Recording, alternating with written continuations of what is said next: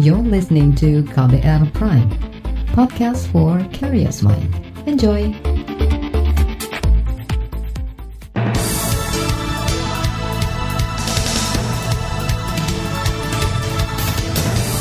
Selamat pagi saudara, kembali kami menyapa Anda pagi hari ini dengan informasi di Buletin Pagi, edisi Kamis 3 September 2020. Saya Eka Juli, kami sudah menyiapkan informasi pagi hari ini, di antaranya pandemi dan alih fungsi lahan beresiko memunculkan krisis pangan. Pertumbuhan ekonomi tahun depan diproyeksi 4,5 persen. Pasien mandiri COVID-19 di Balikpapan kesulitan mencari tempat isolasi. Dan inilah Buletin Pagi selengkapnya. Terbaru di Buletin Pagi. Organisasi Pangan Dunia atau FAO sejak Juni lalu mengingatkan bahwa krisis pangan berpotensi terjadi. Ancaman krisis ini merupakan dampak pemberlakuan larangan ekspor oleh sejumlah negara produsen pangan di tengah pandemi COVID-19. Peringatan itu menguat karena Departemen Pertanian Amerika Serikat misalnya memperkirakan produksi padi secara global pada 2019-2020 ini akan mencapai lebih dari 493 juta ton. Angka itu turun dibandingkan produksi musim tahun sebelumnya yang mencapai 496 juta ton. Bagaimana dengan produksi padi di Indonesia? Nah, menurut Wakil Presiden Ma'ruf Amin, produksi padi tahun ini berkurang dibandingkan dua tahun sebelumnya. Menurut Ma'ruf, selain terdampak COVID-19, krisis pangan Indonesia juga terjadi karena adanya alih fungsi lahan. Akibatnya, krisis pangan ini menjadi ancaman serius. Produksi beras kita diperkirakan akan lebih kecil dibandingkan dengan produksi beras pada tahun 2018 dan 2019, walaupun masih akan menyisakan sedikit surplus pada tahun 2020. Oleh karena itu perlu perhatian khusus untuk dapat mencukupi kebutuhan beras di awal tahun 2021 karena kita belum memasuki musim panen. Wakil Presiden Ma'ruf Amin juga menuturkan untuk mengantisipasi terjadinya kelangkaan dan krisis pangan, sejumlah langkah strategis sudah dilakukan, mulai dari insentifikasi, diversifikasi, penguatan cadangan beras pemerintah daerah, hingga membangun lumbung pangan masyarakat. Saudara, sejak 2018 lalu, produksi beras nasional mulai menurun. Dua tahun lalu, produksi beras mencapai hampir 34 juta ton – Setahun kemudian, BPS mencatat produksi beras nasional turun lagi. Pada 2019, produksi beras sebesar lebih dari 31 juta ton. Dikurangi konsumsi beras nasional 29 juta ton, maka 2018 lalu masih ada surplus beras 4 juta ton dan 2019 surplus beras 1,5 juta ton. Meski Badan Pusat Statistik atau BPS sudah menyampaikan fakta penurunan produksi beras, tetapi Kementerian Pertanian optimistis masih ada surplus beras sampai akhir tahun nanti. Menteri Pertanian Syahrul Yasin Limpo memastikan stok dan cadangan beras tanah air cukup hingga Desember nanti. Kita berharap nanti di akhir Desember kami mendapatkan antara 13 sampai 15 juta sehingga nanti carry over lagi ke 2021 insya Allah hmm. uh, akan terjadi kelebihan kurang lebih di atas 5 juta ya tentu saja okay. lain terjelek 3 juta ton tetapi ya mudah-mudahan ketersediaan pangan kita khususnya beras sampai dengan Desember itu bisa terpenuhi dengan baik Menteri Pertanian Syahrul Yasin Limpo menambahkan, masa tanam padi kedua diperkirakan mampu menghasilkan beras hingga 15 juta ton. Sementara itu, meskipun optimistis, kebutuhan beras Indonesia cukup aman, Menteri Keuangan Sri Mulyani mengingatkan untuk mewaspadai pergeseran musim kering, terutama pada kuartal 4 tahun ini dan sepanjang tahun depan. Saudara anggota Komisi Bidang Pertanian DPR, Andi Akmal Pasludin mengatakan, untuk mengantisipasi berkurangnya produksi beras nasional tahun ini, maka peran kelompok pertanian harus lebih dikuatkan. Menurut Andi, petani yang sejahtera mampu akan menjamin ketersediaan stok pangan nasional. Andi juga mendesak pemerintah untuk memberi bantuan khusus untuk petani, di antaranya subsidi pupuk. Harusnya itu sekarang tuh banyak masalah nih aspirasi semua dari seluruh Indonesia kan bahwa kecelakaan pupuk. Harusnya ini yang dicarikan solusinya ya kan? Kan sekira satu juta ton itu cuma 3,1 eh, 3,1 triliun itu bukan jumlah yang besar untuk uh, berapa puluhan puluhan rumah tangga petani kita kan? Terutama yang mempunyai lahan dua dua hektar ke bawah yang yang selama ini mengandalkan pupuk dari pupuk subsidi kan gitu ya. Jadi kalau itunya lancar apa pupuknya lancar kemudian juga yang lainnya juga bagus saya kira kita tetap akan bisa swasembada gitu loh. Anggota Komisi Bidang Pertanian DPR Andi Akmal Pasludin menambahkan, pemerintah juga harus semakin memperkuat stok beras di Badan Urusan Logistik atau Bulog. Gudang-gudang Bulog harus dipastikan terus menyerap produksi beras dari petani dari berbagai daerah. Pengamat pertanian dari Institut Pertanian Bogor, Dwi Andreas Santosa, mempertanyakan kebijakan pemerintah dalam upaya mengantisipasi kelangkaan beras akibat turunnya produksi nasional tahun ini.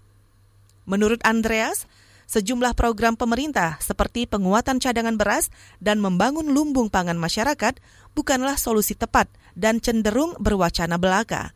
Andreas justru menyarankan pemerintah segera memutuskan kebijakan impor kalau stok beras nasional tidak cukup sampai Februari tahun depan bulan lalu itu harusnya sudah diputuskan kalau benar jangan ditunda-tunda. Nanti kejadian kayak 2015 gagah perkasa katanya surplus 10 juta ton tapi diem-diem November baru impor beras 1,8 juta ton sampai Maret 2016 lalu berulang lagi di tahun 2017 kan? Baru setelah harga beras melonjak sangat tinggi di Desember Januari diputuskan impor berasnya baru di Januari 2018 kan? Yang 2017 itu. Ini kan konyol kalau kayak kayak seperti itu. Pengamat pertanian Dwi Andrea Santosa juga memperkirakan produksi beras nasional tahun ini akan turun 4,7 persen. Meski turun, Andreas yakin Indonesia tidak akan mengalami krisis pangan karena ketahanan pangan Indonesia masih terus membaik sejak lima tahun terakhir. Kita ke mancanegara. Pemerintah Taiwan akan mengganti tampilan buku paspornya Penggantian itu dikarenakan selama masa pandemi COVID-19 ini, warga Taiwan sering disalahartikan sebagai warga negara Tiongkok dan dipersulit masuk ke wilayah negara lain. Tampilan buku paspor versi lama Taiwan memang bertuliskan kalimat Republik Tiongkok dan ada juga tulisan Taiwan tercetak lebih kecil di bawahnya. Sedangkan tampilan buku paspor baru akan bertuliskan sebaliknya. Kata Taiwan akan ditulis besar-besar dan kalimat Republik Tiongkok dicetak lebih kecil. Paspor berdesain baru itu akan diluncurkan pada Januari tahun depan. Sementara itu, juru bicara Kementerian Luar Negeri Tiongkok, Hua Chunying, menyatakan ketidakpeduliannya. Ia menegaskan Taiwan tetap bagian yang tidak bisa dipisahkan dari Tiongkok. Saudara pemerintah optimistis pertumbuhan ekonomi nasional tahun depan minimal 4,5 persen. Informasinya sesaat lagi, tetaplah di Buletin Pagi. You're listening to KBR Pride, podcast for curious mind. Enjoy!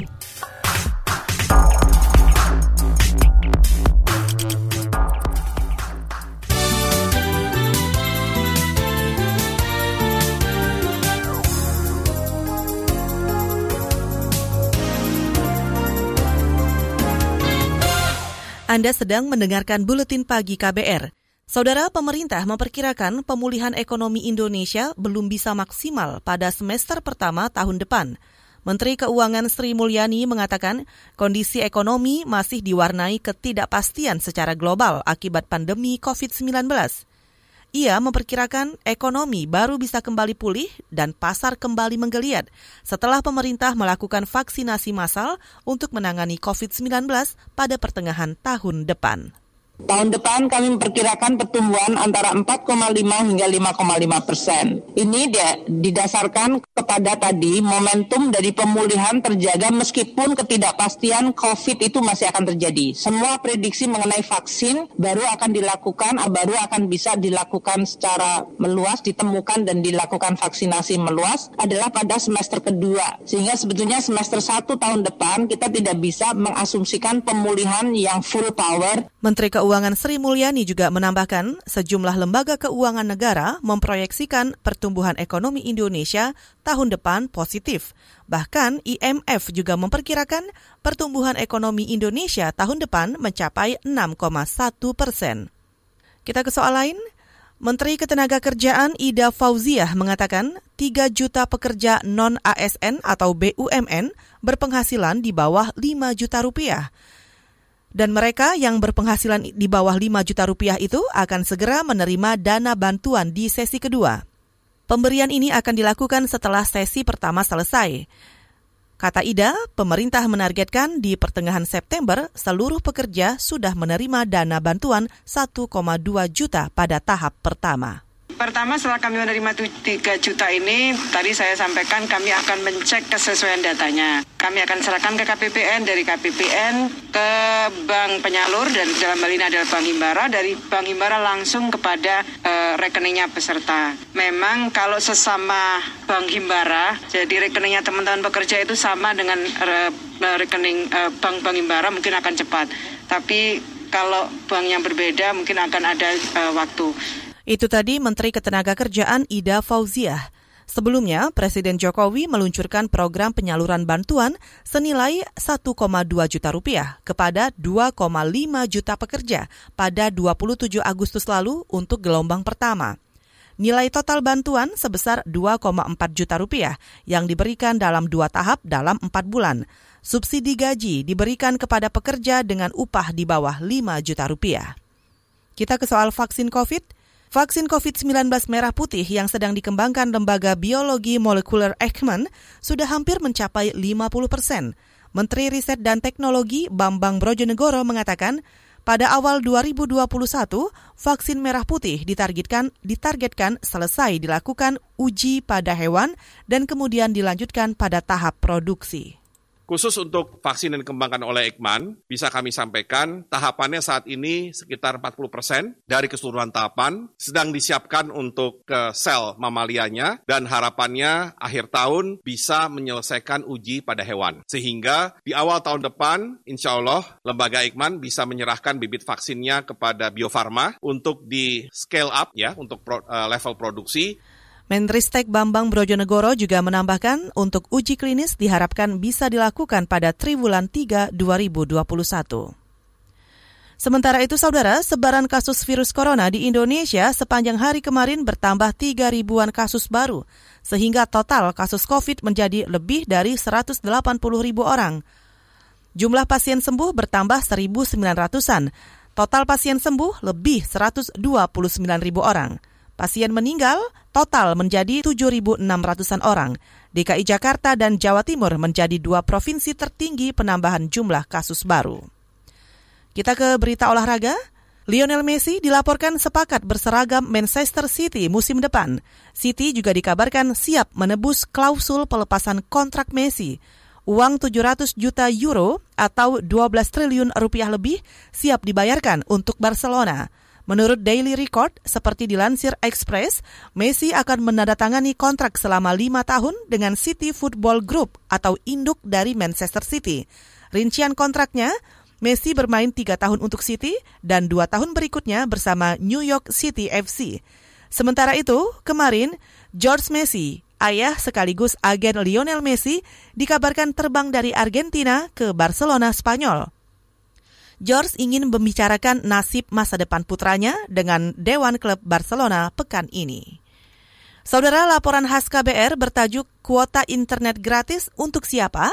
Kami hadirkan usai jeda, tetaplah di Buletin Pagi. You're listening to KBR Pride, podcast for curious mind. Enjoy!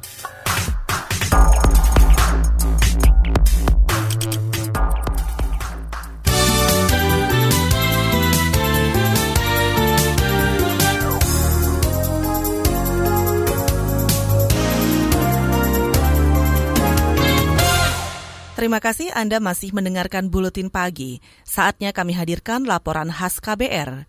Pemerintah segera menggelontorkan kuota internet gratis bagi siswa dan guru untuk mendukung pembelajaran jarak jauh selama 4 bulan mulai September. Namun, peluncuran program ini diikuti tanda tanya soal nasib siswa yang tinggal di daerah tanpa akses internet, gawai, bahkan listrik. Kebijakan tersebut dinilai diskriminatif dan tidak solutif. Simak laporan tim KBR yang dibacakan Astri Yuwanasari. Ya, salah satunya di antara yang sekolah Yoi salah satunya Paul ada yang punya Android. Nah itu yang harus salah satu nah sekolah Yoi harus punya HP Android. Jadinya sama-sama yang kebutuhan belajar Yoi HP siku Yoi lah untuk sama-sama belajar sana. Itu tadi curahan hati Betulus, salah satu anak orang rimba, suku pedalaman di Jambi. Betulus berharap ada satu saja gawai tersedia agar ia dan teman-temannya bisa belajar daring bersama. Ia dan sekitar 10 anak rimba menempuh pendidikan formal di sekolah. Anak-anak rimba juga mendapat pendampingan belajar dari komunitas konservasi Indonesia, Warsi, Kantor LSM ini kerap menjadi tempat mereka berkumpul dan belajar bersama. Menurut fasilitator Warsi Jauharul Maknun, selama pandemi, sekolah di sana semestinya menerapkan pembelajaran jarak jauh. Namun, kebijakan itu sulit dilaksanakan karena belajar daring tak bisa berjalan. Jadi mereka di tempat mereka sekolah ini uh, mereka merekam apa himbauan pemerintah itu yang belajar dari rumah. Nah selama corona ini mereka itu kayak dibagi per kelas datang datang ke sekolah cuma berapa jam ambil tugas nanti dijelaskan sama gurunya setelah itu pulang terus nanti dikerjain di rumah. Menurut Jauhar, wilayah Sarolangun Jambi memang belum terhubung dengan akses internet. Hal ini juga menjadi kendala utama yang membuat belajar daring mustahil dilakukan. Itu sebab kebijakan pemberian kuota internet gratis bagi siswa sebesar 35 GB per bulan tak berpengaruh apa-apa bagi anak rimba. Kayaknya kami kan fasilitasnya juga tidak mendukung kan di sini. Anak-anak juga nggak ada yang punya handphone. Jadi sekolahnya kayak gitu. Dan hmm. kebanyakan juga kan di daerah ini anak-anak yang sekolah itu memang belum punya handphone. Jadi nggak hmm. bisa ikut apa yang belajar daring itu. Jauhar dan fasilitator lain lebih banyak fokus memberikan bimbingan belajar bagi anak-anak rimba. Pasalnya, mereka kerap kesulitan memahami pelajaran jika dibanding murid-murid lain. Jadi kalau di sekolah mungkin karena kawan-kawan yang lain udah kemampuannya yang udah lebih dari dia suruh nulis misalnya udah selesai mereka ketinggalan itu kalau di sini kan sampai selesai semua kita ingin sampai bisa gitu loh Mbak. Kesulitan belajar daring di masa pandemi juga dialami para siswa di Maluku Utara. Salah seorang wali murid di kota Ternate, Asgar Saleh mengatakan akses internet belum merata di daerahnya. Selain itu, baru sebagian siswa yang memiliki gawai. Karenanya, kebijakan subsidi kuota tak bakal banyak membantu. Kebijakan yang dikeluarkan itu kan dilihat dari sudut pandang Jakarta di daerah uh, Maluku Utara, jangankan yang kabupaten kota yang jauh ya, seperti Sula, ada beberapa kabupaten kota Halmahera Timur yang memang sebagian besarnya blank spot dan sebagainya. Uh, di Ternate sendiri saja yang uh, kota itu ada beberapa kecamatan yang memang tidak punya jaringan internet dan problem yang saya hadapi, saya kira ini mewakili orang tua juga secara keseluruhan. Ada teman-teman kita orang tua yang tidak punya kemampuan untuk membeli uh, eh, HP yang mahal yang bisa uh, punya akses internet, kemudian kemampuan untuk membeli pulsa. Sekolah di Ternate akhirnya tetap memperlakukan pembelajaran jarak jauh dengan metode hibrid yakni melalui daring dan kunjungan guru ke rumah-rumah siswa. Jadi ada belajar jarak jauh uh, melalui daring, ada juga yang gurunya uh, dalam seminggu dua kali datang berkunjung ke rumah, kemudian memberi pelajaran begitu, kemudian pulang nanti dievaluasi. Kondisi timpang semacam ini sudah diprediksi pengamat pendidikan Doni Kusuma bakal menjadi dampak kebijakan subsidi kuota internet. Menurutnya, program subsidi kuota tak bisa menjadi solusi tunggal persoalan pembelajaran jarak jauh.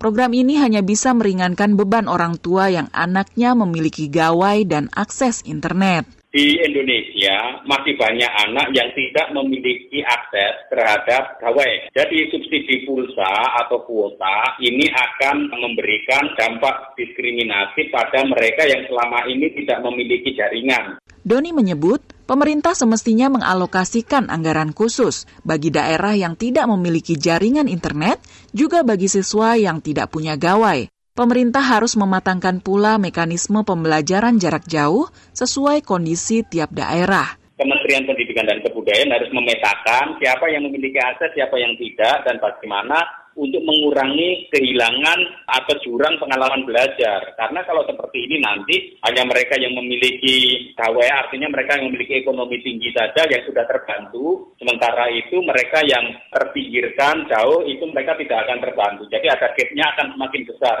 Demikian laporan tim KBR, saya Astri Yuwanasari. Selanjutnya kami hadirkan informasi dari daerah. Tetaplah di Buletin Pagi. You're listening to KBR Pride, podcast for curious mind. Enjoy!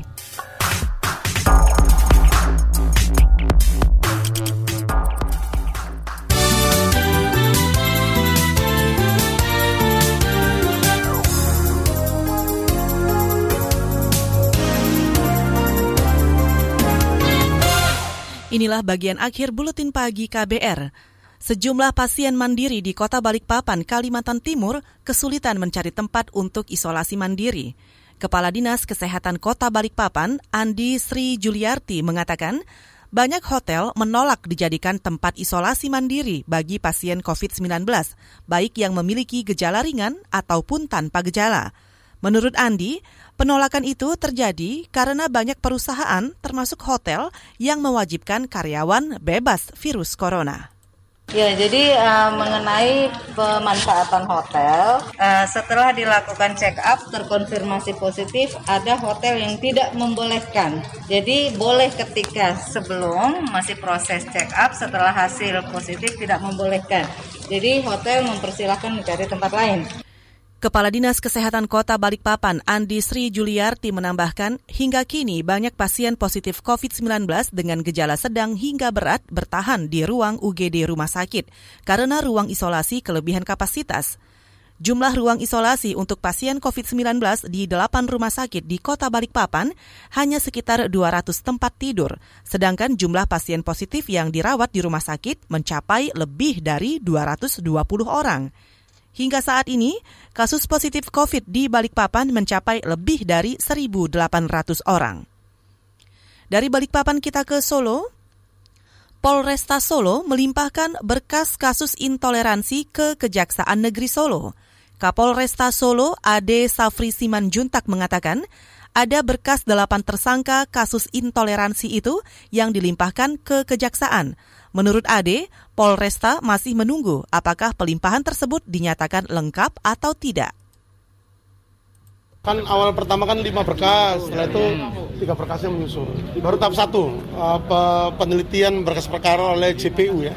Jadi setelah berkas tahap pertama kita serahkan ke JPU pada kantor Kejari Kota Surakarta. Selanjutnya nanti oleh JPU akan dilakukan penelitian berkas. Apabila nanti sudah dinyatakan lengkap berkasnya, maka kita akan lakukan tahap kedua. Tahap kedua itu adalah penyerahan tersangka dan barang bukti. Polresta Solo terus mengembangkan kasus intoleransi anarkis yang terjadi saat perayaan pernikahan tokoh agama di Solo beberapa pekan lalu. Dari 12 orang yang ditangkap, 8 di antaranya kini berstatus tersangka.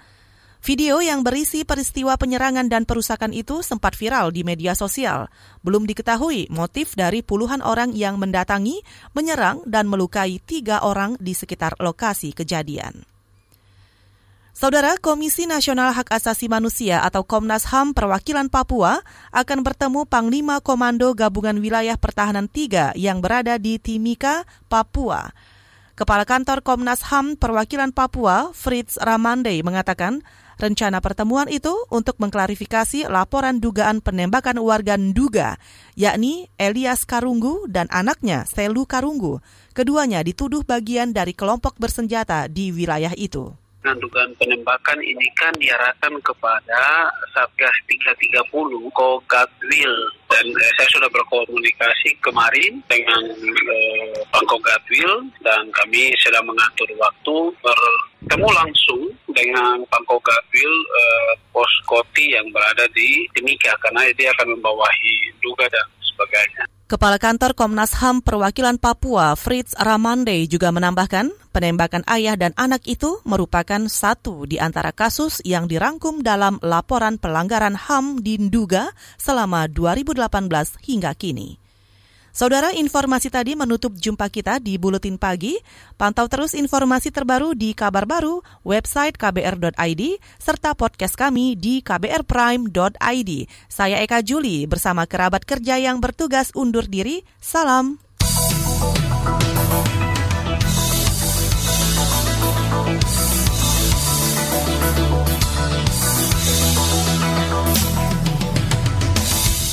KBR Prime, cara asik mendengar berita. KBR Prime, podcast for curious mind.